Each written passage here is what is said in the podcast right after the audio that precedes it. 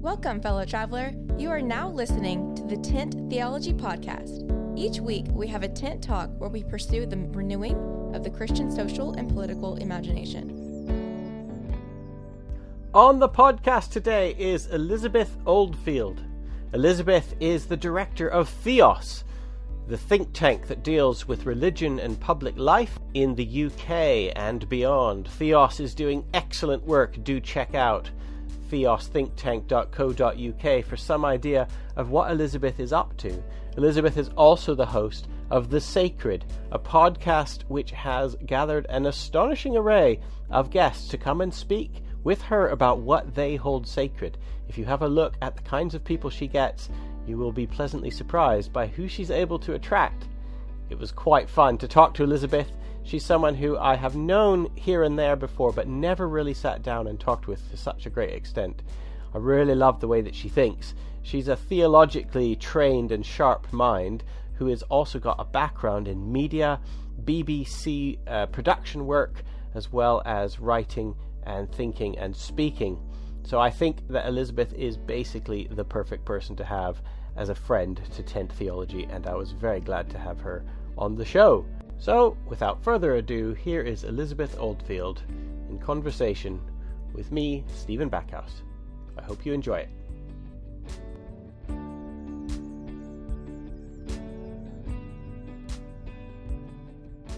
So, tell us a bit about being a director of Theos right now. What is Theos for our listeners? Yeah, so Theos is a think tank, a religion and society think tank coming from a Christian perspective. Yeah. And a think tank is basically a research organization with an agenda. Like lots of them are very specifically policy focused, but there's a broader mm. ecosystem of think tanks just that just see research as one way of bringing about positive change in the world. And so the positive change that we want to see is um, a better story in the sense of more positive where possible, yeah. but also more accurate about the role that faith does play, can play, should play in healthy and flourishing societies. So and we use research and events and media to do that. Okay. Um, but what's what was wrong with the old story? Okay, we're all about uh, renewing the social and political imagination here. So I love it that you said you're going to tell a better story. So what What's the old story that needs replacing? I think that it really depends who you talk to, but my sense is, and I used to work at the BBC, and so there's a particular uh, group of the much maligned metropolitan intelligentsia um, that influence our cultural stories, right? And yeah. and the, and the, they trickle down more broadly. Yeah. So, in some ways, I don't think it's changed in a century religion in general, Christianity, well, Christianity in particular is seen as either kind of a malign power grab yeah. or dusty, ineffectual, irrelevant. Yeah. Um, and religion more generally, strange, irrational, threatening, tribal. Yeah. Um, generally a problem to be solved rather than a gift or don't like the economistic language of an asset, but whatever the less financial way of talking about an asset, you know, so, something that a society should be glad of and yeah. a cultural the, artifact. Yeah, yeah. I think I like, I like the, language of gift. You know, I, yeah. I talk about faith as a gift, not a threat. Right. Now, I it's so funny because I grew up thinking like, oh, the liberal media is out to get us, and the secular liberalists, and they have this view Christianity is old and outdated, or that it's angry and violent. But now I'm like, it is kind of old and outdated and it is kind of angry and violent like a lot of these so-called secular liberal media people actually got it pretty right didn't they we should probably be talking about christianities right whenever right. you try and use these great conceptual concepts my colleague nick spencer often says you know when you use the word religion or faith and it can encompass the quakers and isis you've yes. got something that is not massively helpful for it, yeah. ex, its explanatory power. Right. Um, so yeah, that's what I mean by saying um, more positive where possible, yeah, but more right. accurate. Because yeah. sometimes the most important thing that we can say is is to point to dysfunction and to you know pain and to damage that mm-hmm. these stories and these communities of faith have um, either consciously or unconsciously inflicted on those yeah. around us. And one of the ways that we restore trust in our ability to actually be of service for the common good is to have that ability to self reflect and to tell the truth rather than this thing that all in groups do, you know, this instinct to um, polish ourselves up right. and to hide the things about ourselves that we're most ashamed of. Yeah. Um, I just think that the church needs to get better at doing that, but the public narrative only focuses usually on the failings. Yeah. Um, and so to have a more accurate, rich, broad, complex picture, you have to be doing both. Is that now in America they call that public theology? But you don't use that language, do you? Public theologians. No, I when I took over Theos, we were called a public theology think tank, and it might be just that in lots of ways I'm not a real theologian. I did a master's in theology and the arts at King's, but mainly focused on the arts bit. Okay. Um, so my sy- systematic theology is definitely patchy. Um, but you know, even coming from that master's, I didn't really know what the term public theology meant. And right. those I spoke to, it sounded very Anglican for one thing, and we were trying to sort of slightly bust yeah. out of that box and broaden things a bit. But I'm mainly interested in speaking to those outside the church. God love the church, you know. Yeah, right. Uh, it's my mother tongue, it's my home tribe, big yeah. fan of Jesus. But church as institution, church as discourse, yeah. not that interesting. So yeah. public theology language doesn't work for anyone I mean, for, frankly, for most Christians, but definitely for anyone who is not interested in church. And so I've sort of ditched that. And I'm really interested in in storytelling, often factual, but also otherwise, about this possibility of big questions of meaning, of community, of existential longings, of all these places in the Venn diagram where people who call themselves religious and people wouldn't actually have yeah. a huge amount of overlapping interests that's very fruitful and they wouldn't normally perhaps know it if they were always sticking to their to their camps. Is this the is this the origin of the sacred, the podcast that you? I was going to say you were the host of. You are still the host, but it's oh, definitely still the host. We're just having we're having a little um, having a little rest to recover from 2020. Um, tell us about the sacred. I find this a really beautiful, fascinating thing. Oh, uh, tell us about the genesis of it. I just it's like when when you started doing it, I was like, Oh crap! That's exactly what I wanted to do. oh, thanks, so, Stephen. Well, that means a lot coming from you. So yes, I I've often, I've often had a bee in my bonnet about tribalism. I think it's one of the things. So one of my jobs at the BBC was a researcher on the Moral Maze, which had great things about it and hard things about it. But the, in the nature of it is, I was talking to people from rad, radically different tribes every day.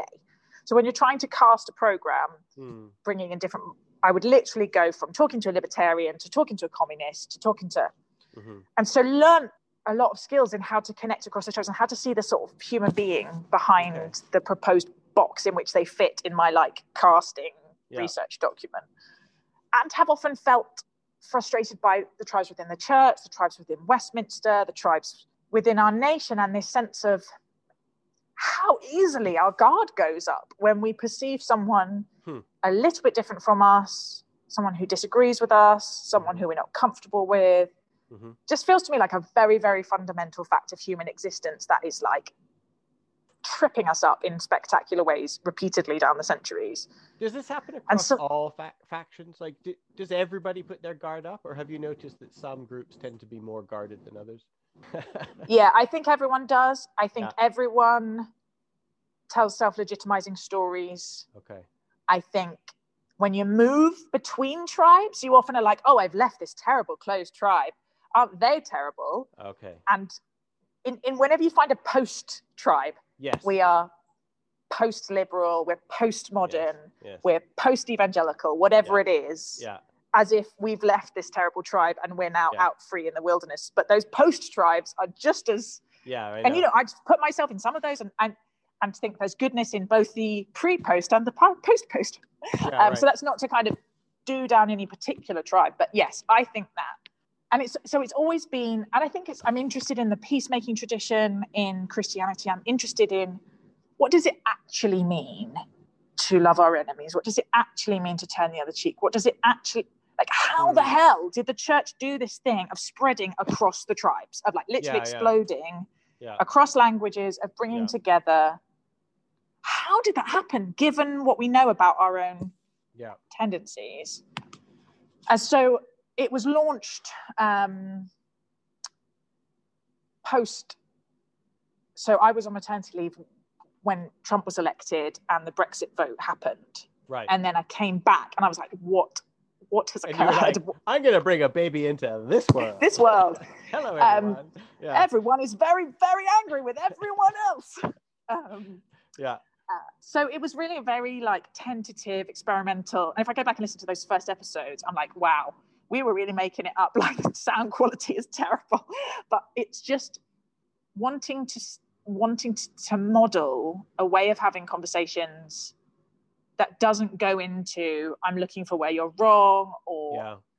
d- deliberately tries to be curious and vulnerable and open to a very wide range of views and really listen to everyone with respect, which is obviously harder in some cases than others, depending on how strongly I disagree with them. Right. Right. Yeah, that's the journey we've got we've gone on really. And this concept of the sacred is is about digging deeper than just how you happen to vote for something or Yeah. where you stand on X totemic issue to show how those deep values might shape us. But the word, even the word sacred, though, I mean, that's such a. Have you found resistance to that word, or have you found people not wanting to even admit that there is something in their life they find sacred? Oh, lots of people, yeah.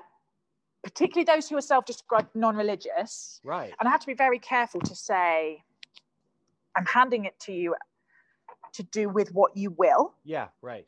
Um, and I like it because of that, because it is sort of religious, but I wrote a piece on it recently and was doing a bit of um, a bit of sort of reading around it, and it, it has quite a lot of history as an attempt to describe things that are very deep. So Durkheim is the key person who's, and he was a not, not religious himself, Yeah. early sociologist, tr- you know, trying to say, and particularly from a sort of anthropo- anthropological, sociological thing, our sacred values are the things around which we cluster that Yeah. draw us together. So it relates to this tribalism thing. But I like the word. I like that it's hefty. It's not part of normal small talk. And so it shifts you into a different kind of, I mean, the word itself is the thing. yeah, yeah. It puts you Yeah. in that mode. Yeah, of- and it's it's a it's a way of asking quite a private thing about someone that some people are more you know more or less comfortable with engaging with. It's funny. There's like there's loads of pro- journalists, actors, artists. They've all done loads of self reflection. It's really comfortable for them. They know what they're doing. Hmm. Politicians, academics, wonkish left brain people. Just like it's, you can see the short circuiting happening, happening that like does not compute. Um, I, I mean, I am thinking. I mean, you. I, I was listening this morning um, to to Mark Vernon's episode, Oh, right? And uh, I think it's so funny because I once met him years ago and at a little function, a Theos function, and I met him and I accidentally put my foot in it, and I just I always feel embarrassed. You know those thought on the stairs, right? And I I did that to Mark Vernon, and so if he ever listens to this, I'm so sorry, Mark. You don't know who I am, but I just feel so embarrassed that I. I made some dumb comment about I don't even know what I'm not even going to say what it was. But so I thought I got to listen to Mark Vernon speak because he's written a book about Owen Barfield and and how imagination is so important. And I heard you talking to him, and I thought, and you asked him like, "What is sacred?" And I just right away thought, I don't even know if I could answer that question because somebody like Mark is was a priest, is no longer a priest, doesn't want to identify with the forms of life that he was brought up in. And I was like, I think for me that word is hard to answer because it. What, how do you answer that question when people inevitably push it back to you? So I will I will tell you, I'm not going to fully dodge the question, but I think that feeling in you is completely is completely normal. And I don't ask it expecting people to know. Yeah, right. Like Lois Lee, who's a socio- sociologist of non-religion, who's who uses the uses that frame when she's talking to non-religious people, Mm. said she had no idea what she herself held Yeah. sacred, even Yeah. though she'd asked it to loads and loads of people Yeah. but also said there is a sense, at least in Durkheim's sense, that you only know what's sacred when it's transgressed. Yes. Yes. And it's like bleh, that Yeah. thing that just f- makes you feel like something is deeply wrong here. Yes. Right. And so Yeah. it's an interesting intellectual exercise and it gets people into a different kind of mode out of the like, either I'm doing like a PR blurb for my book straight off, or I'm yeah right do i'm i'm here to put my best face forward and give you my best arguments like it's i almost ask it because it's hard yeah. because it people don't really know because i'm looking for a more pondering type positioning yeah. i think because i get that ick reaction most commonly mine is about relationships and about human encounter mm. and i always had that and it's only actually when i be- started at Theos and my political theology became more grounded and I understood a kind of personalism, you know, the, the, the power of healthy relationships in evangelical political theology, Catholic social thought, Anglican political theology. I was able to sort of put ideas under it. Mm-hmm. But I find when, I, like, for example, I find like straight business relationships very difficult. Right. I don't really know what that means. And like, you're a person, I'm a person, we're in a relationship Right. It's really right. important that that's a relationship of trust, that the power balance is healthy. Yeah. That I treat you with dignity, you treat me with dignity. And ditto, like in teams and hmm. in friendships. Those are the things that I spend the most time thinking about. I think that's one of the things at least. So when those are transgressed or taken for granted, that's when you feel that something sacred yeah. has been stepped on. When someone is treated as a means to an end or a relationship is treated to as a means to an end that feels yeah. very deeply wrong for me. Yeah.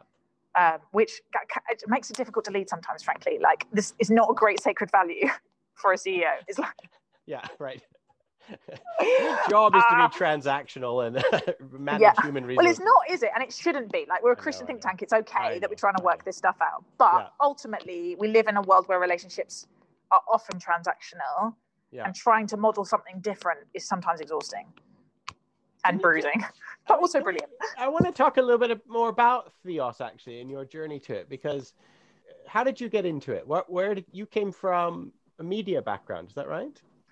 I did English and history at university and a huge slab of drama on the side. So I was directing a lot of plays. Okay.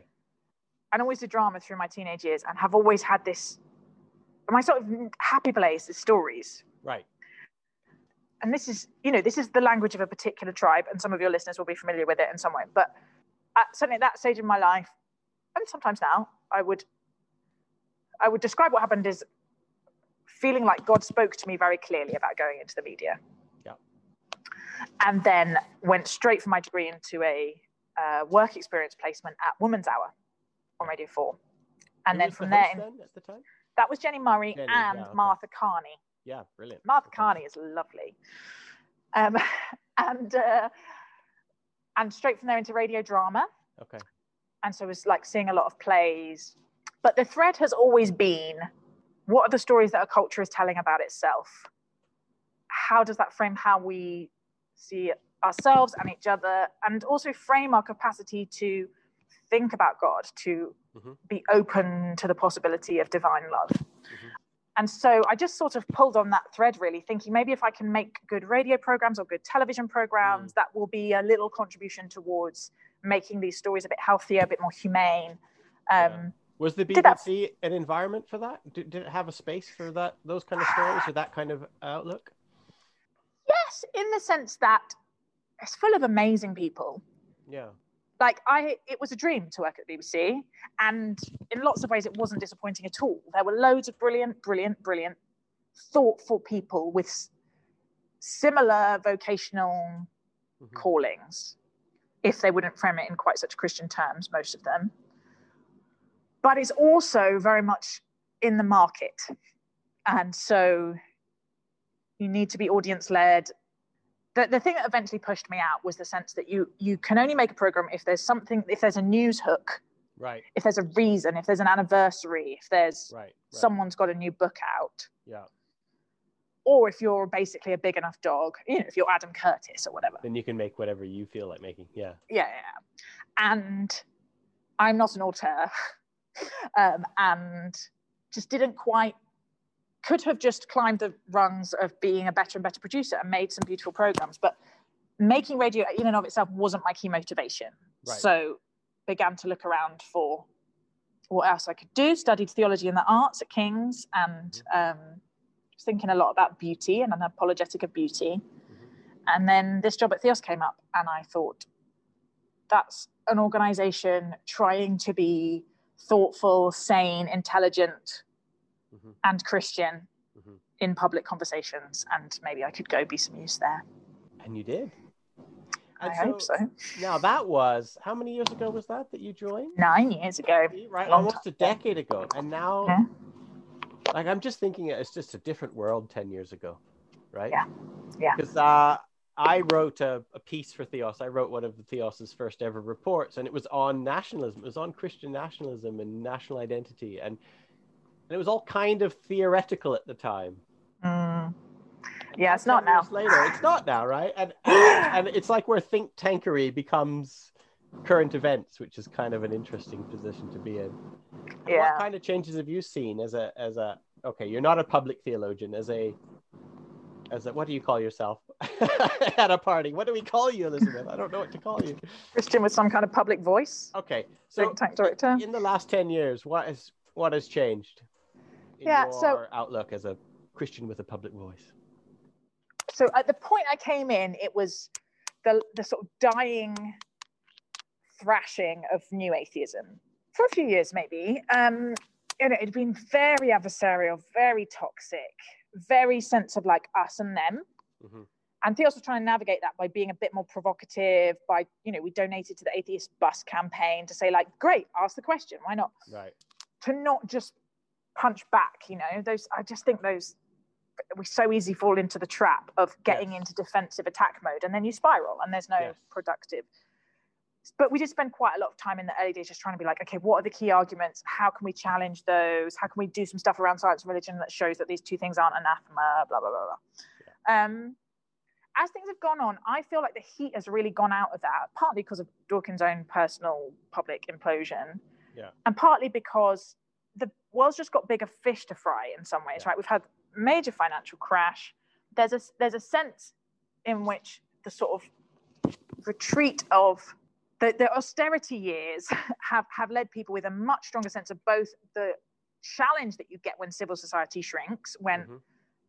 Mediating local faithful institutions like faith organizations, although not solely faith organizations, retreat. I think you've got a generation coming through who are just much less formed by that very modernist 20th century yeah. upward progress towards the future away from superstition into reason. Yeah.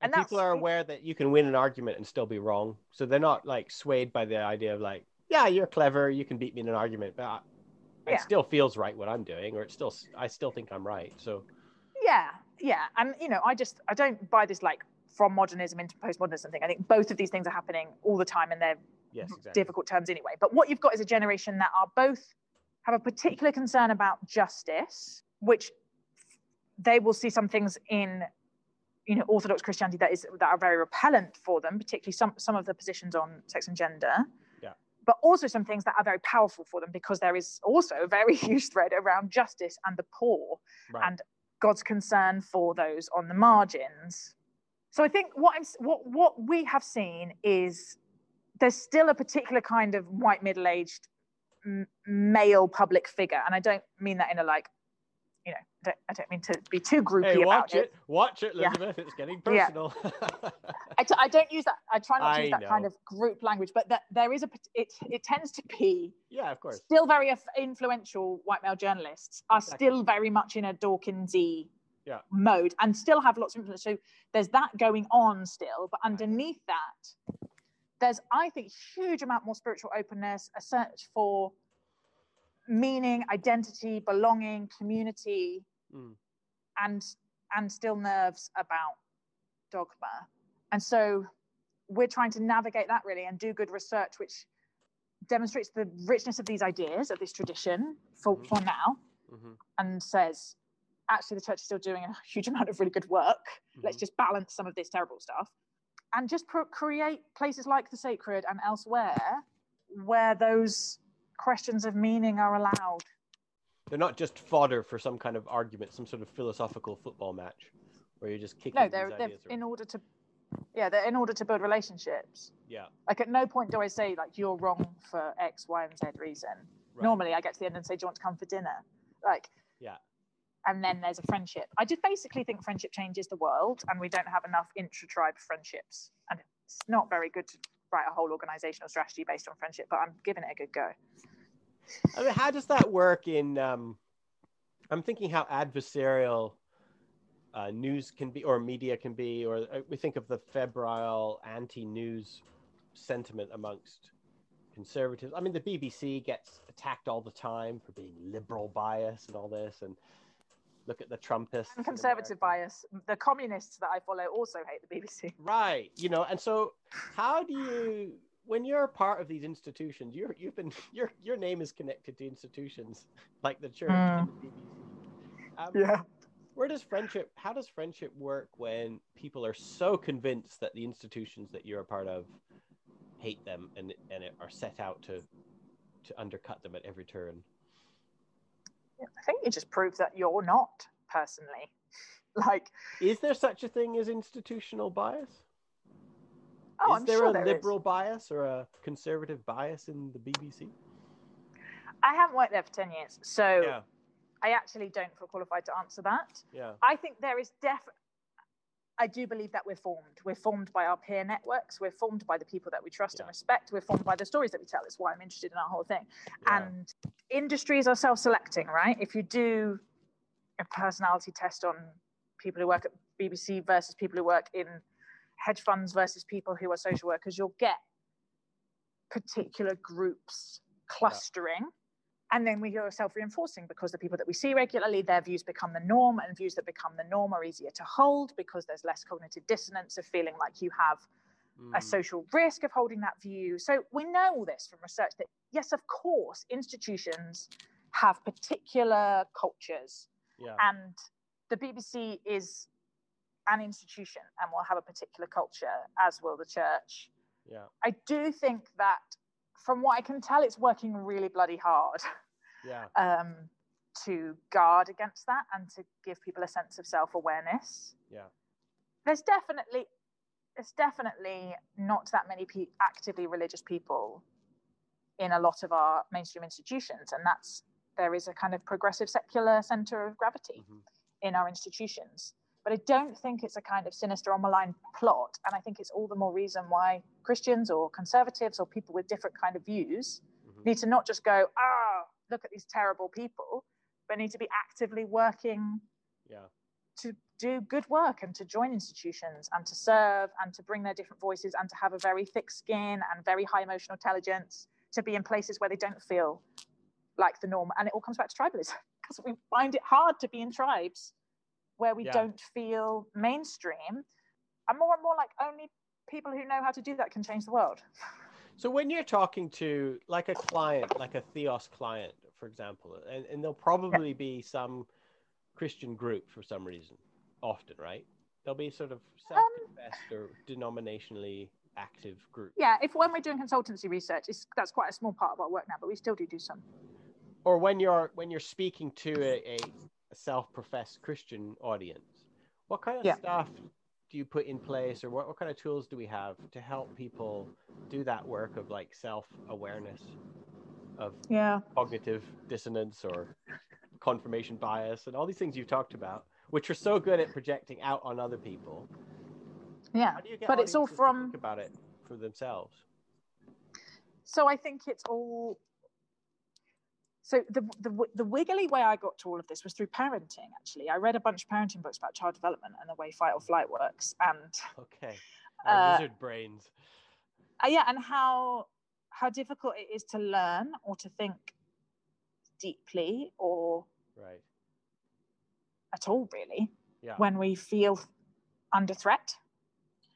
And I do Hmm. think there is a large amount of the population that constantly feels slightly under threat now because of the information that we're environment that we're in, because of Yeah. the sense that the other guys are winning. Yeah. Hmm. I then went back to the New Testament and realized that it's all there. The fact that we know more about the psychological mechanisms doesn't mean that Jesus was not incredibly insightful and radical in terms of how people work. And when he says to people, if someone strikes you on the cheek, turn the other cheek, he is saying, resist your fight or flight. Like Right. you, when someone hits you on the cheek, you are tempted to hit them back, i.e., fight, or run away, i.e., flight. Mm. don't do that. Stand there. Like maintain eye contact, maintain the relationship.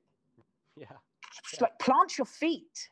Yeah, right. Do not do not escalate. Do not de-escalate. Stay in the tension yeah. of that Yeah. moment. Like love your enemies. Pray for those who persecute you. Yeah. Go and like actively, intentionally cross these borders and be with whoever the biggest outcast in the room is, like Jesus did. Whether it's because they are low status or they're like maligned and high status, Yeah. and you know, Yeah. who you know, whatever the particular bugbear is at the moment. And so I find it very easy to talk to Christian audiences about this because I think the Christian peace building tradition is the best possible place to find this. Yeah. It's when I'm with a secular audience that I have to kind of translate a bit and then go, oh, by the way, this was all in the Gospels 2,000 years ago. How do you translate it? How do you talk to, if, if, if the uh, British Humanist Association asked you to talk about conflict resolution? How would you do it? I mean, frankly, I- with them, I would go straight for scripture because it would make me laugh. Um, um, I do think this mix really helps that people think of scripture as a rule book, but actually, it is an incredible. It's both that, yes, but or, and is an incredible, insightful source of wisdom for how human beings work and what wisdom looks like now. So, how would you translate conflict resolution if you were asked by the British Humanist Society to come and give a talk? How would you translate some of this stuff?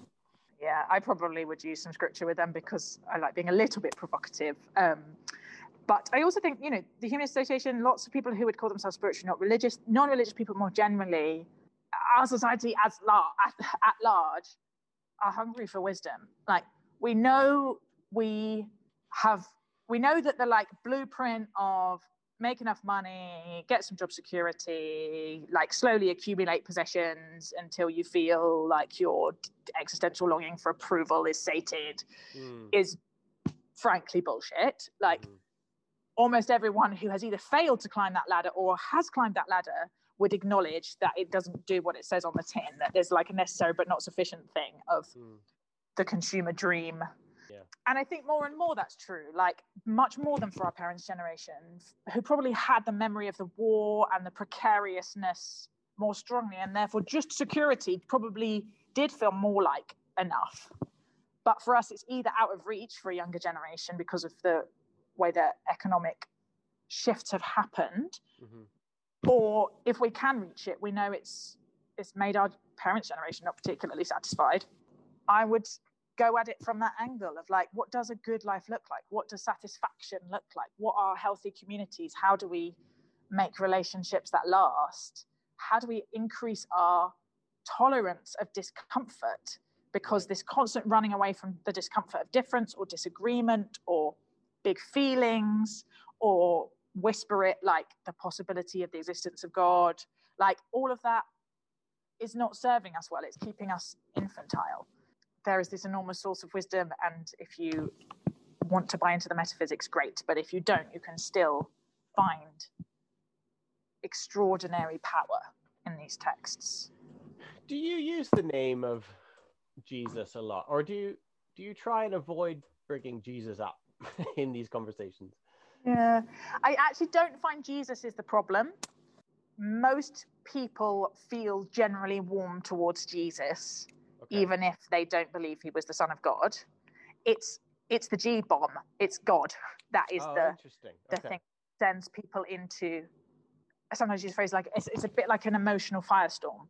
I feel quite a heavy duty of care for people because often they want to believe but don't know how or they have believed and have lost it and therefore there's like baggage It's been a big part of yeah. yeah or, or now some are people coming through who have such a kind of um what's the charles taylor phrase like a immanent frame Okay. such such a kind of closed universe it just bounces right off them right. Oh, okay. jesus i i'm like that's a much better starting point Yeah. Yeah. But isn't that kind of useful anyway? Isn't that the way it should be? Yeah i mean god is not a proper noun right like it's actually a word that we should probably use quite carefully and and jesus is a prop is a name and a story and But how We can do sort of zoom out from like, the fact that our culture is so oversaturated, it has been so Christianized that Christianity is like the culture. We were talking earlier about it, it is like the cultural artifact. It did create Western civilization. It just did. Yeah. Um, so there's so much baggage or so much assumptions. Yeah. So like, how do you recreate? This is Kierkegaard's point, right? That he said in an age where, in the New Testament era, to say the name of to say you were a Christian was to say something strange and radical. Now, to get that same result, you have to say you're not a Christian, which is why he Yeah. said he wasn't a Christian, even though he was clearly a follower of the way of Jesus. So, like, do you? Yeah. I mean, how do you find that about? Uh, do you find that there's a pressure as a public Christian to use Christian language from the home team?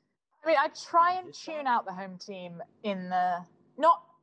I have, you know, we want to be accountable. I have a lot of wise Christians that I trust their judgment of, but this general sense of like playing to the gallery, I try and avoid Yeah, right. because my calling is not to Christians. Like, Yeah, I right. think the thing that I'm most fruitful in doing is crossing this divide and being a Christian that non-Christians can like trust or make sense of or feel some affinity with. Mhm. And so, yes, there are quite a lot of Christians that think I'm not a real Christian because they don't see me like ticking the boxes in public. Yeah, yeah. And that's could be really, really painful at different points. But and is this particular calling is lonely, but then so is lots of people's and you know, take up your cross, crack on. I find that Rowan Williams talks about the task of I don't know if he calls it witness or mission or evangelization now, is Mhm. convincing people that they don't already know Yes. what you're talking about. Yeah, right. But yeah, that's that, that's the challenge of Right. making it weird again. Actually, I found the most powerful thing with this is talking about speaking in tongues and Uh-huh. like my charismatic conversion, Yeah. because actually, for a, a, bunch of people who are very interested in ecstatic experiences, often spend a lot of time on wellness blogs uh, for a particular generation or the sort of male slanted equivalent. Like basically getting out of your head on the Holy Spirit is weird enough and not doesn't sound like the Vicar of Dibley. That that's a way in, and it makes it weird for them, and is helpfully something that I'm, you know, big on. So you lead with that. You say, "Hi, I'm Elizabeth. I'm a director of Theos, and I speak in tongues." not not always with it, but I did it at the RSA. We did a big project on spirituality Yeah. where there was like you know social workers and psychologists, and um, I met Pippa Evans from the Sunday Assembly, who's now a good friend, Yeah. and me, and Mark Vernon and various other people, philosophers, and it. I could sense this like we're all being very like analytical, impersonal. We're bringing our expertise Yeah, right. putting it in the pot. And I was like, we're talking about spirituality. Like, frankly, if we don't get more personal, this is going nowhere. Yeah, And so I was like, so I just started talking about speaking in tongues, and it it was it's completely changed the atmosphere yeah, because then it put it back into it was much less safe but much more fruitful conversation of this is real people's lives and real people's deep existential longings, including ours. yeah, Like, let's just put that on the table. yeah. Where is the place for the mystical in our public life? Because it's so it's so much a part of our lives. We have these transcendent experiences and synchronicities and coincidences and answers to prayer and worship experiences. Do you see any place there's a good home for that right now? Is there any? Are you noticing any good places that are able to hold that stuff? So there's a I have a friend called Jules Evans who wrote a book called The Art of Losing Control, Mhm. where he went and um, basically experimented with all these different things, including uh, going on an Alpha Holy Spirit weekend, Mhm. um, but then ayahuasca and other kind of ways of basically getting ourselves out of our rational brain. I do think there is a huge hunger for it, and you see it in the big push towards mindfulness and this sense of disillusionment with thinking our way to a fulfilling life. But I think it mainly gets challenged channeled through the arts and through big festivals and all the things, frankly, that no one's been able to do for a year. And so I think there's a huge, like, built up hunger to have these collective ecstatic experiences. Part of the, you know, every so often I'm like, so I text a friend, I'm like, do you want to come to church? You get to sing with people. When we were allowed, and it was done safely, I should say, Yeah, very yeah. carefully. yeah we're missing that element of being able to just get be a part of something bigger than just yourself right? Yeah. Which is a transcendent yeah. experience. Yeah. Yeah. It's accelerated all, all, all of the most, not all of them, a lot of the most unhelpful trends in our culture, I think, this year. But what I hope is it therefore will accelerate a swing back yeah. to away from very atomized, individualized, screen based lives. She says, yeah. staring into a Zoom. yeah. How do we do? How do you nourish your spiritual life in the age of the Zoom? Um, I turn everything off for 24 hours at the weekend. Yeah. I've so we've just moved into a community house, and I had to get my housemate to hide my phone for the first few weekends because like, there's always a good reason. Someone I need to text, like a quick email that needs to be sent. Yeah. You know all the basic stuff about really good boundaries, you moving your body, getting outside. I do think, you know, I've never felt more grateful to be pursuing an adventure of living more in community than during lockdown. I think there is a rising hunger for that, and I hope that the church will be at the vanguard of rediscovering its mm. tradition of not just living in nuclear families. I know, right? It's like you don't. It's so funny. You meet these sort of evangelical Christians who've, who've grown tired of their shallow culture and they've experienced all sorts of other weird and wonderful stuff, and you look at them going, "You do know that, like." Christianity invented this stuff, right? Communal living and or maybe mm. not invented, but like it's a huge and rich part of, of our tradition. Yeah. Mystical experiences yeah. and group living. Yes. Yeah. yeah. Yeah, building utopia. I mean, I think you're that's that's the way that we connect. Not in a like, well, we got there first. No. in a oh wow, that's a really great question. By the way, here's yeah. some resource. Like yeah, right. here's some centuries of thinking. Yeah, I spoke to a, a, guy called Casper ter who's become a friend who literally has been on this journey from like properly atheist climate campaigner to accidentally ending up in Harvard Divinity School. And now like he talks about realizing that all of the treasures were in divinity school. He's like the leadership school doesn't have it, the policy, public policy school doesn't have it, but divinity school has all of the deepest wisdom and the best tools for how human beings actually work. Right. You know, small groups, intentional study, concentrative practices, communal singing, ritual, like right. transcendent experiences, peer reinforcement, like all of these things that behavioral psychology have been like, oh, these these things seem to work. Like, yeah, just go ask the Dominicans. And but that, can you, you know, have I'm any fascinated of that? by those moments. But can you have any of that if you don't also buy the the Trinity and the resurrection and the virgin birth, though? Isn't that the big pill that a lot of people just like my ongoing conversation with him and a lot of others. I'm like, by all means, like take this wisdom and this treasure, like make it fruitful, do good in the world. I think that yeah, all right. good in the world is of God. Like I'm very yeah. much like yeah. wherever there is good, God is at work. Yeah. And the whole point of the cross is that we can't sustain these things on our own. like yeah. we need outside help. I am not arrogant enough to think that if I just get the right formula or the right system or the right morning routine, yeah. I can fix the hole in my heart. I think that we're designed for God and for love, and that's where we, f- that's home. And I will keep just every so often mentioning that bit in case you might want to come check it out. But meanwhile, I'm really happy for you to like rip off some rituals. Uh, Elizabeth Oldfield, this sounds like a really, good, and this is a much better way to talk about yourself than just as a public theologian.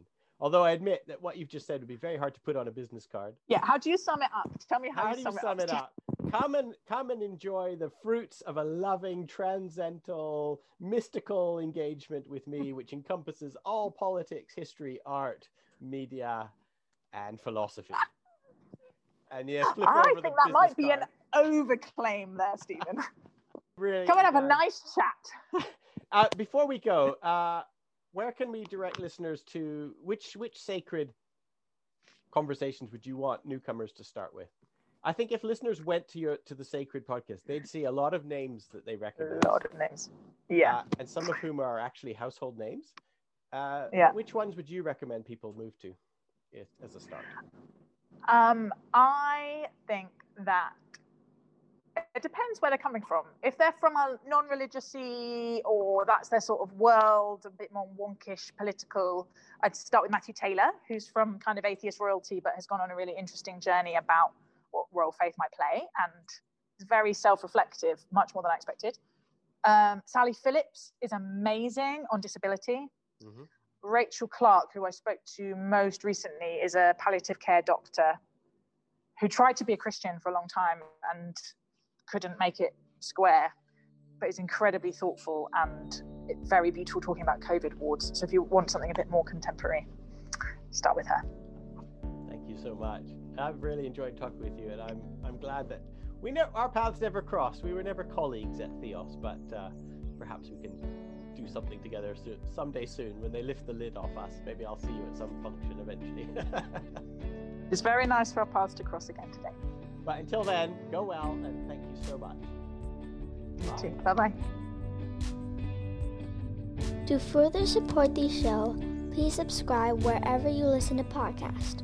Follow us on social media and learn more about 10th Theology at www.10ththeology.com. Thank you for joining us and God bless everyone.